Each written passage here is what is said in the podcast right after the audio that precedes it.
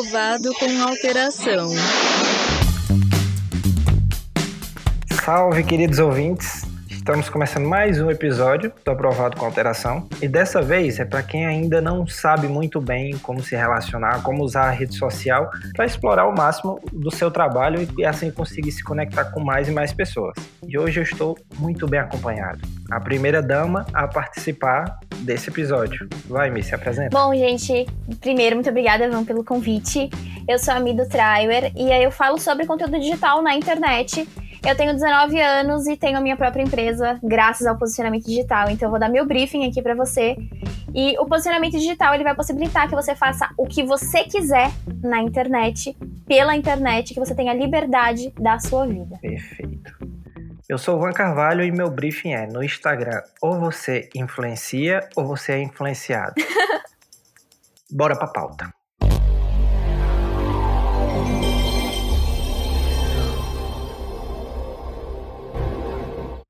Então, Mi, para começar esclarecendo e já contextualizando um pouquinho a galera do que a gente vai falar, o que é basicamente um posicionamento digital?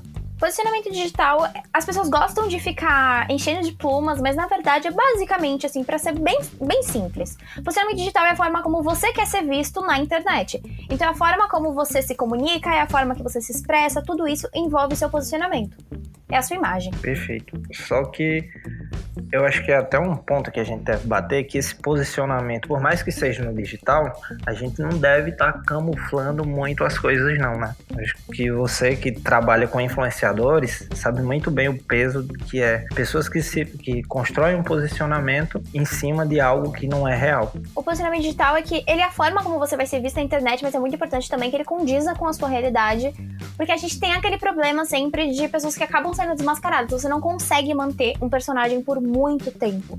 Então você acaba prejudicando as pessoas. É muito legal que você faça o seu posicionamento de acordo com quem você é. Então eu gosto de brincar que o posicionamento digital ele vai ressaltar todas as suas características. É você, tipo assim, se expressar na internet. Eu acho que essa é a forma legal de falar o posicionamento digital. É claro que você vai assim, dar pinceladas na sua comunicação de acordo com a forma que você quer ser mais visto. Então, por exemplo, eu posso mudar a minha roupa de acordo com a imagem que eu quero passar para as pessoas. Perfeito. Então, o que é que a gente consegue trazer de positivo quando conseguimos construir um posicionamento sólido da nossa imagem? Principalmente para nós que somos designers. Como designer, você tem assim várias opções. Eu acho que todo mundo tem várias opções, mas eu acho que o designer ele se encaixa bem em vários grupos. Então você pode tanto fortalecer a sua imagem quanto profissional, e aí digo como profissional autônomo ou como profissional de uma empresa. Então você consegue estar tá sendo visto por outras empresas caso você queira trabalhar CLT. Você consegue angariar tipo muito mais clientes para os seus projetos você consegue melhorar totalmente a sua imagem, caso você queira, por exemplo, ser mentor de outros designers. Então, o posicionamento ele faz com que você seja visto como uma autoridade, seja qual for o seu objetivo, seja trabalhar para alguém, seja trabalhar numa empresa, seja realmente ser mentor de outras pessoas. Então, você consegue estar tá sempre adaptando aí de acordo com a forma como você quer ser percebido pelas pessoas. Massa. Isso, isso reflete até um pouquinho o que a gente conversou no episódio anterior com o Dalton, que era, no caso lá, a gente estava falando sobre trabalhar identidades visuais com marcas que, que são vazias, né? Quais são os principais problemas. E eu acho que aqui também cabe, só que agora cuidando de uma das partes que nós, e eu me incluo nessa lista, acabamos negligenciando muito. A gente cuida muito da imagem do, do cliente, a gente se preocupa em como o cliente se apresenta, mas na maioria das vezes acaba deixando o nosso posicionamento, o nosso peixe, a nossa, a nossa cara para o segundo plano, ou muita, muitas vezes acaba nem, nem trabalhando isso. Então, você que já tem essa experiência, tem alguma diferença entre quem tá no começo ou quem tá lá na frente? Ou, tipo assim, só quem já tá no mercado, quem, entre aspas, já tem destaque, merece estar tá construindo um posicionamento? Ou o ideal é que seja feito desde o início? O ideal é que ele seja feito desde o início. Quer dizer que se você já começou há muito tempo, você não pode mais fazer? Não. Mas o ideal é que ele seja feito assim que você se toca que você precisa disso. Eu acho que esse é o principal ponto. A única diferença de quem já tem mais tempo a quem tá começando agora é que quem já tem mais tempo tem mais trabalho para estar tá mostrando. Então tem projetos, tem depoimentos de cliente. Então é mais a, o ferramentário que faz diferença. Mas, bom, vocês designers entendem super de ferramentário, então sabem que o ferramentário não é tudo. A experiência que você tem como designer acaba impactando muito. Então, você que é designer iniciante pode estar se posicionando como aprendiz, você pode estar mostrando que você está aprendendo. Essa é uma qualidade muito importante. As empresas valorizam, os clientes valorizam, pessoas que estão dispostas a aprender. Então, vocês acabam tendo mais vantagens que designers já estabelecidos, que já têm um método, que já têm um estilo, que realmente têm já uma cabeça um pouco mais fechada. Perfeito. E uma das coisas que eu sempre falo aqui no episódio, no podcast, que a vantagem de quando a gente está começando é que a gente pode se dar o luxo de experimentar mais e, consequentemente, de errar mais. E eu acho que, não sei se você concorda, mas até na questão dessa, de como Com se posicionar, muito vai também da, da tentativa e erro. Ou eu estou enganado assim no início, porque como a gente não sabe muito bem para onde vai, e até no nosso caso, quando a gente começou a trabalhar junto, você me ajudou a construir muito disso, nós nos encontramos meio perdidos e acaba atirando para todo lado. Tanto que é muito comum, quando a gente pega o Instagram, que é o ponto central do, do nosso episódio, Instagram de, de designers, na maioria das vezes eles estão se posicionando para outros designers, usando os termos técnicos ou sempre utilizando de jargões ou coisas que são que são comuns ao cotidiano de nós como designers. Mas se a gente tivesse que traçar mais ou menos assim algumas etapas para começar a construção desse posicionamento, como tu conduziria isso? Eu conduziria primeiro pela identidade. Então acho que é muito importante o designer saber quem ele é. Eu acho que esse é o principal ponto. Ele tem que saber muito quem ele é, como é que ele trabalha, como é que ele prefere as coisas. Em segundo lugar, eu acho que o mais importante é saber com quem que ele quer falar. Como você falou, a maioria dos designers acabam se comunicando com outros designers em vez de se comunicar com o cliente. Então, se você quiser, sim, se comunicar com outros designers, se o intuito for ser mentor, beleza. Mas aí é legal você saber com quem que você quer conversar. O terceiro ponto, e eu acho que assim, o último ponto é você realmente testar, como você falou, eu acho que isso é muito importante, porque acaba que às vezes a gente acha que é de um jeito e é de outro. Então tem gente que tem mais facilidade com stories, tem gente que vai ter mais facilidade fazendo posts estáticos, e aí é legal você tá vendo também como a sua audiência reage a isso. Será que a sua persona, e vocês entendem muito de persona, como que será que essa pessoa vai perceber você? Será que ela vai preferir o post estático? Será que ela vai preferir um vídeo? Será que você consegue também adequar isso? Também não é legal ficar só postando seus projetos no feed. Dar uma humanizada, trazer um conteúdo. Você faz isso muito bem. Então, aí você mais pode falar pra eles do que eu, que eu não, não entendo tanto desse universo de design específico. Você pode estar falando, assim, outros conteúdos para estar variando além de projetos. Perfeito.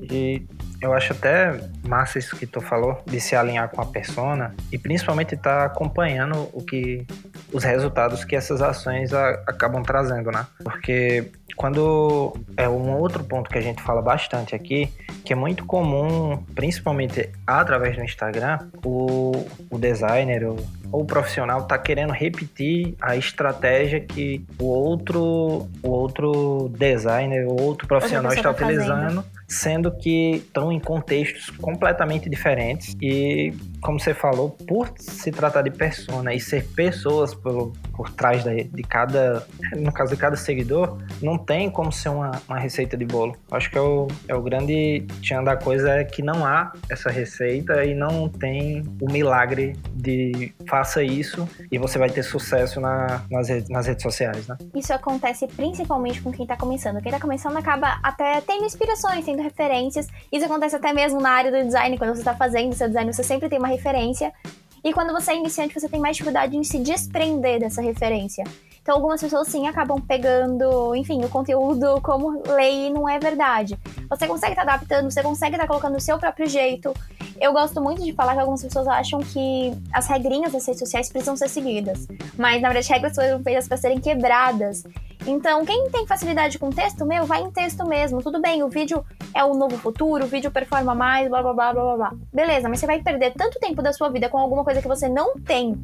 Você não tem fit, você não tem conexão com aquilo, você não gosta de vídeo. Não vale a pena, você tá despendendo muita energia. Então você consegue fazer o mesmo trabalho através de foto, através de carrossel, através dos stories, escritos mesmo. Você não é obrigado a fazer em vídeo. Eu acho que isso trava muita gente a querer fazer o que tá todo mundo fazendo, sendo que você acabou de começar. Verdade. Isso aí que tu fala é até pega o gancho do que muita gente quer tratar como no Instagram. Não, tem que botar a cara, tem que gravar vídeo, ou tem que fazer isso e aquilo outro, isso e aquilo outro, sendo que muitas vezes pode acabar é, é atrapalhando esse desenvolvimento. Porque, digamos que pega um carinha que está no, no, começo de carreira, extremamente introspectivo, e ele começa a se forçar a ter que ter uma desenvoltura na frente das câmeras que na frente da câmera para gravar uma história que não é natural dele. Então, com toda certeza ele não vai conseguir traduzir aquela segurança ou aquela confiança que talvez do lado de lá. Isso acaba até atrapalhando o trabalho dele. Exatamente. Porque um profissional sem segurança acaba as pessoas acabam não comprando tanto. Eu vou dar até um exemplo, a Ellen do Brand Lab, quem não conhece aqui, é um dos maiores perfis de branding agora do Brasil. Ela é designer, a formação dela é designer. E ela não gosta de vídeo. E ela construiu o tamanho do Brand Lab sem aparecer em vídeo. Você quase não vê a Ellen lá, é muito raro. Mesmo assim, quando é em live, quando ela é convidada, live mesmo no Brand Lab, ela não faz. Então ela faz tudo o que falam no Instagram que você não pode fazer, que é não fazer live, que é não fazer story em vídeo, que é não postar vídeo no feed. Então, mesmo assim, ela cresceu. Então, é uma coisa mais de autenticidade. Você vai crescer sendo você, respeite quem você é, e isso vai ser muito benéfico para você. Perfeito, perfeito. Eu acho que, como a gente já conseguiu esclarecer um pouquinho o posicionamento, então a gente já pode até entrar num dos questionamentos que, que a maioria dos designers fazem. Né? Tipo, tô começando, eu não tenho dinheiro para ter um site ou de ter ou de conseguir investir alto para captar cliente. O Instagram é uma ferramenta de negócio? Eu acho que ele é uma das maiores ferramentas de negócio, para ser bem sincera. Outra dica que tem para dar, né, porque a galera foca muito no Instagram, mas o designer pode tranquilamente estar tá usando o Pinterest. Vocês trabalham com visual, que é a maior fonte do Pinterest. O Pinterest pode ser muito rico para vocês, mas o Pinterest, o que acontece? Ele não vende tanto. Então, o que vocês podem fazer? Usar o Pinterest como tráfego pro Instagram. No Instagram é um pouco mais difícil das coisas viralizarem, delas crescerem. Então, faz o seguinte: posta no Pinterest, a galera que vê o seu trabalho no Pinterest clica e vai pro seu Instagram. Então, você consegue aumentar a sua base, trazer mais seguidores fiéis. Você realmente está conseguindo fazer um trabalho muito melhor. O Instagram, ele é fantástico. O Instagram vende muito, gente. O Instagram vende demais, principalmente para designers. Por quê? Porque a galera vai ver, caraca, que post foda, eu preciso disso. E aí vai acabar comprando de você. Então é muito, muito legal que você esteja trabalhando no Instagram, porque ele é uma das maiores ferramentas visuais, além do Pinterest. Ele trabalha muito com visual. Ele tem uma comunicação rápida. Ele tem também um, um negócio mais business. Ele tem mais para negócio. As pessoas entram sim procurando coisas para comprar. Então você consegue estar conversando com as pessoas e acompanhar elas durante todo o dia, porque quase todo mundo abre Instagram quase todos os dias.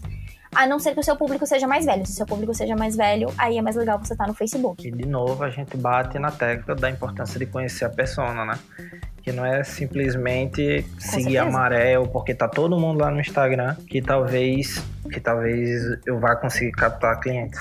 Hoje, basicamente, a maior parte, eu diria que 70% da, das minhas captações vem do Instagram, mas só veio quando eu comecei a me comportar, a tratar o meu Instagram exatamente como negócio. Tipo, é, é muito é, raro. Lembra na mentoria que você comentava que não tinha vendas pelo Instagram. Aí a gente fez todo o trabalho e é legal Sim, saber que agora é, as vendas vêm. É até esse é um dos motivos de ter você aqui, porque quando quando eu comecei, antes da gente ter esse trabalho junto, eu tinha basicamente o, o que eu narrei no, no início do episódio.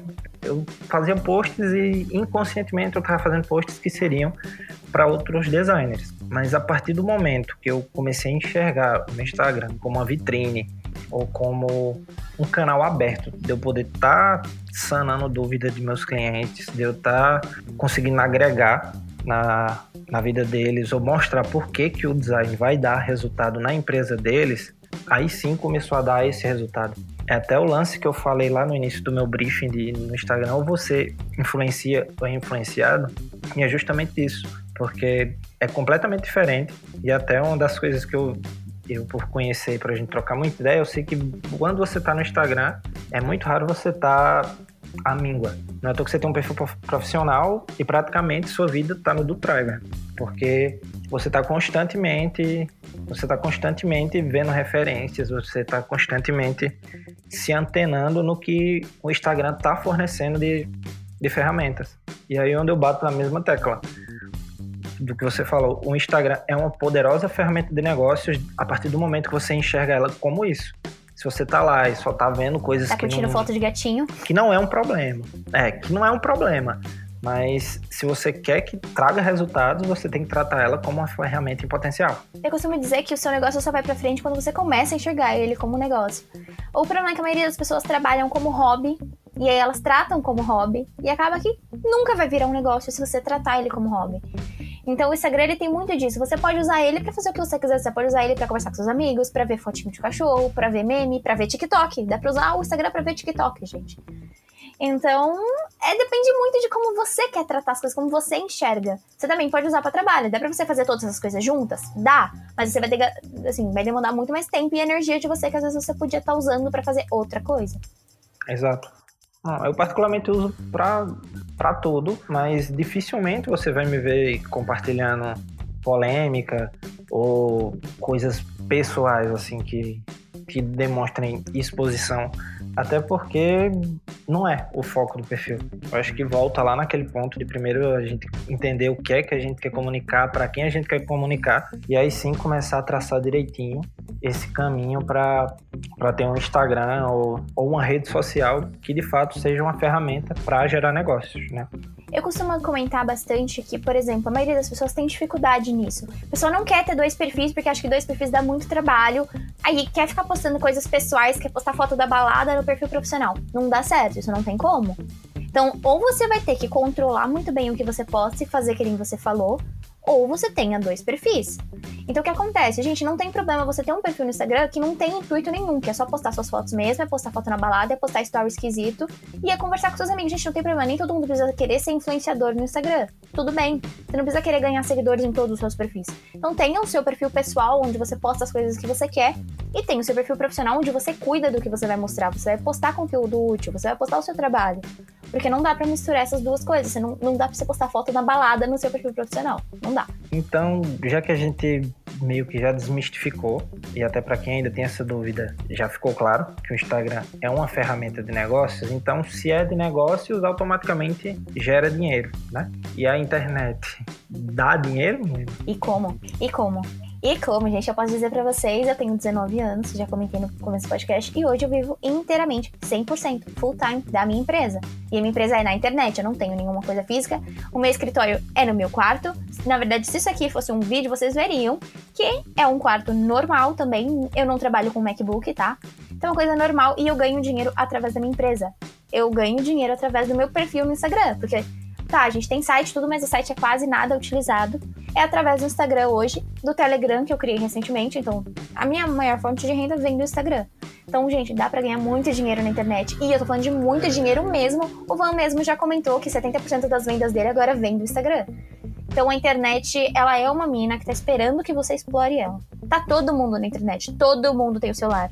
Quase todo mundo tem acesso ao Facebook, ao Instagram, ao WhatsApp. Então você pode usar isso ao seu favor. Eu vou até pegar um gancho do que tu falou, que tu trabalha do teu quarto e tal. E isso aí já pega em outro ponto que muitas vezes a galera para começar a trabalhar com design fica esperando ter o cenário ideal, o equipamento ideal, a sala ideal. E tipo, eu também quando comecei, hoje, hoje eu ainda trabalho em casa, mas tem um espaço mais adaptado, por mais que seja na sala de casa, mas é um espaço só para trabalho. Mas eu, quando eu comecei também era no quarto e não era tão bonitão assim que nem o da Milena, que a gente tá gravando por vídeo. O meu era muito apertado, uma mesa que enfim, só cabia meus cotovelos e o teclado. E mesmo assim, eu já começava a tratar como, como negócio e tratar aquilo como empresa. Então, é até como a gente resume todos os pontos como a gente foi passando, e Milena usou uma frase que inclusive tem post nosso sobre isso, que é parar de tratar o design ou o seu trabalho nas redes sociais como hobby. Quer tratar como hobby? Beleza. Só que ele não vai passar disso. Se é só hobby, não tá lá para te dar dinheiro, vai estar tá lá para te distrair, para te relaxar, mas Totalmente, totalmente. E no, no máximo vai se tornar aquela rendinha extra que te rende, vai, seis reais por mês, coisinha pouca, coisinha que você não pode contar. É. No máximo é assim que vai chegar. Tipo isso mesmo. É uma das coisas que muito designer fala que.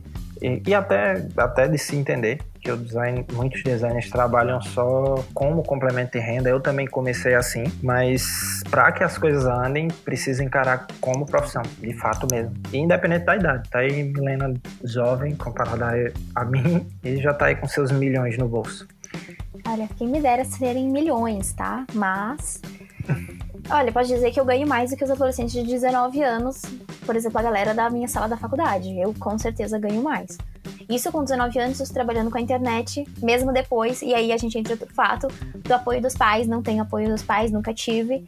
Então, mesmo depois de tudo isso, a gente ainda consegue ganhar dinheiro, porque a internet, eu gosto da internet porque ela é democrática. Eu acho que esse é o ponto fundamental. Então, seja para designer, seja outras profissões, que eu tenho certeza que tem gente de outras profissões que ouve seu podcast, porque ele é muito bom. Então, seja do que você for, você consegue realmente estar tá a internet, está conseguindo se posicionar. Então é legal você também estar tá posicionando o seu trabalho. E foi o que o Van falou: não dá para você levar como hobby, então você não pode se posicionar como hobby. É legal que você fale: a minha empresa, o meu negócio, eu sou o dono, eu sou o CEO. Por mais que você seja só o designer, seja o suporte, seja tudo, aquele eu empreendedor, né, que todo mundo fala mas você tem que se posicionar com autoridade, você tem que mostrar que você sabe o que está falando, passar segurança. Esse é o maior motivo pelo, inclusive, as pessoas não fecham os briefings. Elas não fecham o orçamento por causa disso. Falta segurança na pessoa que está vendendo. Mi, tu, pela Triber, tu já desenvolve, tu desenvolve, além das mentorias e, e consultorias, a questão também do, dos infoprodutos. Tu enxerga que designer também pode trabalhar e explorar essa área? Com certeza, inclusive eu tenho até um exemplo, o Joe do Loucos Brasileiros. Meu, ele, ele lançou um, um, um Uncover, acho que chama, Uncover. Acho que é assim Uncover. que pronuncia. É, ele lançou esse que é tipo um compilado de trabalho de outros designers. Ele mostra como foram feitas as criações dessa marca.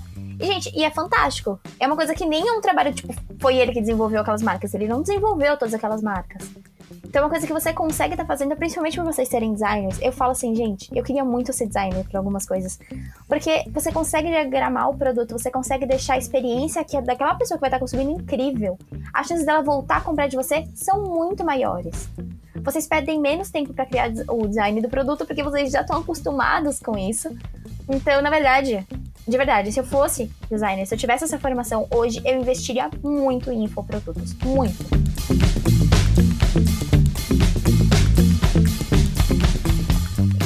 Tem a questão da pessoa precisar parar de criar conteúdo só dica do Google. A gente chama de dica do Google aquele negócio que o, a pessoa vai só dando diquinha, só dando diquinha. Isso não vai te ajudar a vender, porque acontece, você como designer, a pessoa vai te ver como um especialista, ela precisa te ver como um especialista. Então ela precisa saber que você sabe do que você está falando. Dica do Google não vai te ajudar. Se a pessoa puder achar o que você está falando no Google, não, ela não vai comprar de você. Então o que acontece? Ela quer saber a sua opinião, ela quer saber o seu ponto de vista, o que você faria. Então é isso, é por isso que ela paga, é pela sua opinião, pela sua assessoria. Então é legal que o seu conteúdo vá um pouco além de diquinha. Então, ah, não é legal você usar esse tipo de fonte no logo, tá? Mas por que que não é legal? Por que, que você tá falando que não é legal? Eu acho que é legal você se aprofundar um pouco mais nisso, porque você é um designer, você sabe do que você tá falando, você faz um trabalho foda e as pessoas precisam saber disso. Dica do Google não vai te ajudar. Pois, isso aí é interessante, que foi uma sequência de posts que eu fiz, que foi inclusive um, como tu fala, um dos que melhor performou, inclusive assim, de outros designers compartilharem e de gerar conversa com clientes justamente por isso, que é a estratégia básica dessa sequência de... Então meio que eu peguei esses argumentos que até então para nós designers é comum e a gente sabe o que é, o, quais são os, os, prós e os contras, exato, ou não vou fechar o com você porque não tá sabe. Não sabe. E a gente tem que lembrar que o cliente é leigo, ele não sabe de nada do que a gente faz. De nada. Ele, ele paga e quer a resolução. E aí, dentro desse post, eu meio que fui desconstruindo os argumentos que os clientes jogavam para mim. Então, meio que clientes que, que me seguem ou que chegam nesse meu post estavam com esse pensamento e por ver aquele post na linguagem dele, no termo que ele entende, no, re, no resultado ou no caso desse post, quais prejuízos isso traria, potencializou o contato de alguns não fecharam, mas com certeza estreitou esse contato. Enquanto ele estava só flutuando em volta, enfim, ele conseguiu ter o contato comigo. Ele não fechou hoje, mas pelo menos ele saiu mais educado. E mesmo que ele não feche hoje, pode ter certeza que ele volta. Porque alguns trabalhos, como é o meu, como educadora, o seu como designer, é aquele negócio, a pessoa ela vai buscar orçamento, mas nem sempre é para fechar, ela só tá pesquisando ainda. Então, por ser até um serviço mais caro, o meu serviço é mais caro, o seu serviço é mais caro, a pessoa tá pesquisando primeiro, então ela vai ver todo mundo para depois ela fechar com alguém com quem ela mais se identificou tal. Então, é legal você fazer isso, esse negócio de não dar dica do Google, até na hora de fechar a venda. Então, quando você vai mandar o orçamento, o que você fala para esse cliente é muito importante. Então, foi o que o Van falou, do preço, de contratar sobrinho, do tempo que leva. O seu cliente não sabe de nada, você precisa explicar tudo para ele. Então, você tem que pensar, gente, quais são as objeções que o meu cliente vai ter? O que, que ele vai me falar? Pense em todas as desculpas que ele poderia dar. Na sua argumentação, antes dele dar essas desculpas, já mata todas elas. Então, você sabe que o cliente vai falar: nossa, mas isso é caro, né? Por que, que esse serviço é caro? Valoriza o seu, o seu trabalho, valoriza o seu produto. Explica para ele por que, que você cobra o que você cobra. Então é muito legal você estar tá fazendo isso também na hora de estar tá fechando a venda, não só no conteúdo do feed. Foi até um. Isso que tu falou foi até um episódio que aconteceu comigo. Eu aprendi que eu não necessariamente devo estar fazendo posts para vender.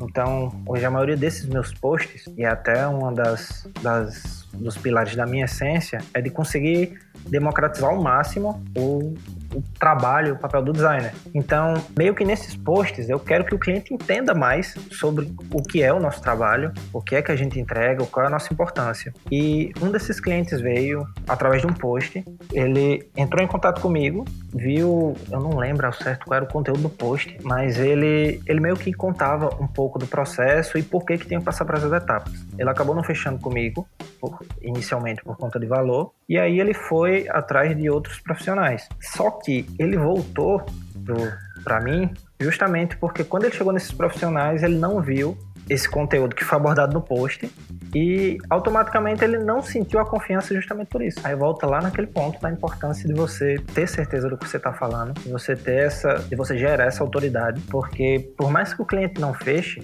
ele ele vai ficar marcado, é, você vai deixar a marca nele por conta disso. Ele vai lá, pô, o designer tal me falou que isso isso é errado dentro de um processo de marca. Então, se fulano ou que eu contratei está usando, tem algo errado aí.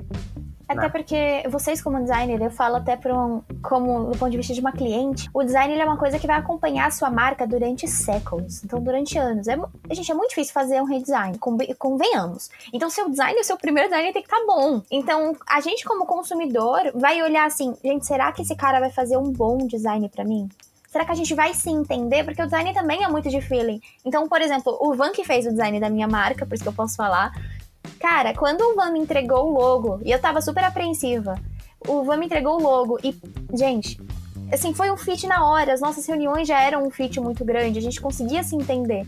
Então, antes mesmo da gente começar o trabalho, assim, mesmo de design, a gente conversando, a primeira coisa que eu tive que identificar era: será que a gente vai ter fit? Será que a marca vai ficar legal? Porque às vezes o design simplesmente não tem o seu estilo. Eu conheço algumas designers que, por exemplo, gostam de coisas rabuscadas, gostam de fontes mais enfeitadas e não era o que eu queria. Então, com certeza, eu não ia fechar com essas designers.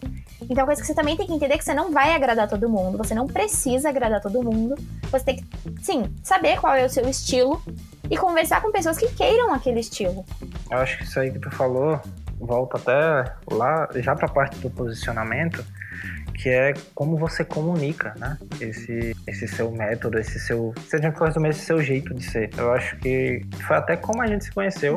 Tu falou que gostava bastante do estilo minimalista do, do meu trabalho, na época que foi para desenvolver o da Trimer. E é basicamente isso que acontece com a maioria dos clientes que me procuram. Tipo, eu particularmente não recebo solicitações de clientes que procuram por ilustração ou que procuram, hoje não é comum, mas que procuram por marca, marcas com acabamento 3D, esse tipo de coisa, justamente porque eu comunico essa, essa essência de meus traços serem mais minimalistas, de não terem tanta informação.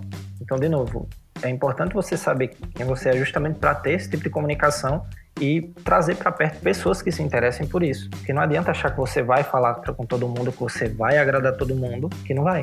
Gente, eu costumo dizer que nem o Marcelo Kimura, que é um dos maiores designers do Instagram, pelo menos que eu conheço, ele é gigante. Até ele tem um estilo, nem ele fala com todo mundo. Nem todo mundo gosta dos designers Sim. do Marcelo. Então é uma coisa que você também tem que escolher. Eu, assim, o maior erro de quem tá começando é querer agradar todo mundo. É querer cobrir todos os estilos, é querer conversar com todo mundo e achar que todo mundo vai amar ele. Acho que esse é o maior erro que as pessoas cometem de verdade. É uma coisa que você não precisa cometer. Se você souber que você. Se você se posicionar, você vai atrair gente que gosta de você. É inevitável. É que nem na vida real. Tem gente que gosta de você e tem gente que vai te odiar. Algumas pessoas vão te odiar com motivo, outras pessoas vão te odiar de graça. A internet também é assim, a internet é uma extensão da vida real. Então, quanto menos você tentar agradar todo mundo, mais você vai vender, mais você vai faturar e mais você vai realmente conquistar novas pessoas que realmente gostem de você. Sim, eu acho que não só nesse viés do financeiro, sabe? Mas de parceria mesmo, como o que acontece entre a gente, como o que acontece com o Lucas também, que foi outro convidado, que, tipo, justamente por nós compartilharmos de, de pensamentos parecidos ou de, de maneiras de trabalhar similares, meio que a gente começa a se conectar e começa a construir coisas que agregam muito mais do que só o financeiro, sabe? Eu acho que. No caso desse podcast. Não? Diversas vezes um salva o outro no- nos WhatsApp da vida sobre Illustrator com 365 abas abertas. Então, né? Então, né? Eu querendo rodar Illustrator no notebook antigo, que não roda nada. Vou até abrir um parêntese. Conta como é que tu salva teus posts da Traver no Photoshop. mesmo? então, eu, te- eu crio várias pastinhas, são várias pastinhas, cada pastinha é um post, e eu salvo tudo em PSD, então fica um arquivo quilométrico, mas que tem tudo dentro dele.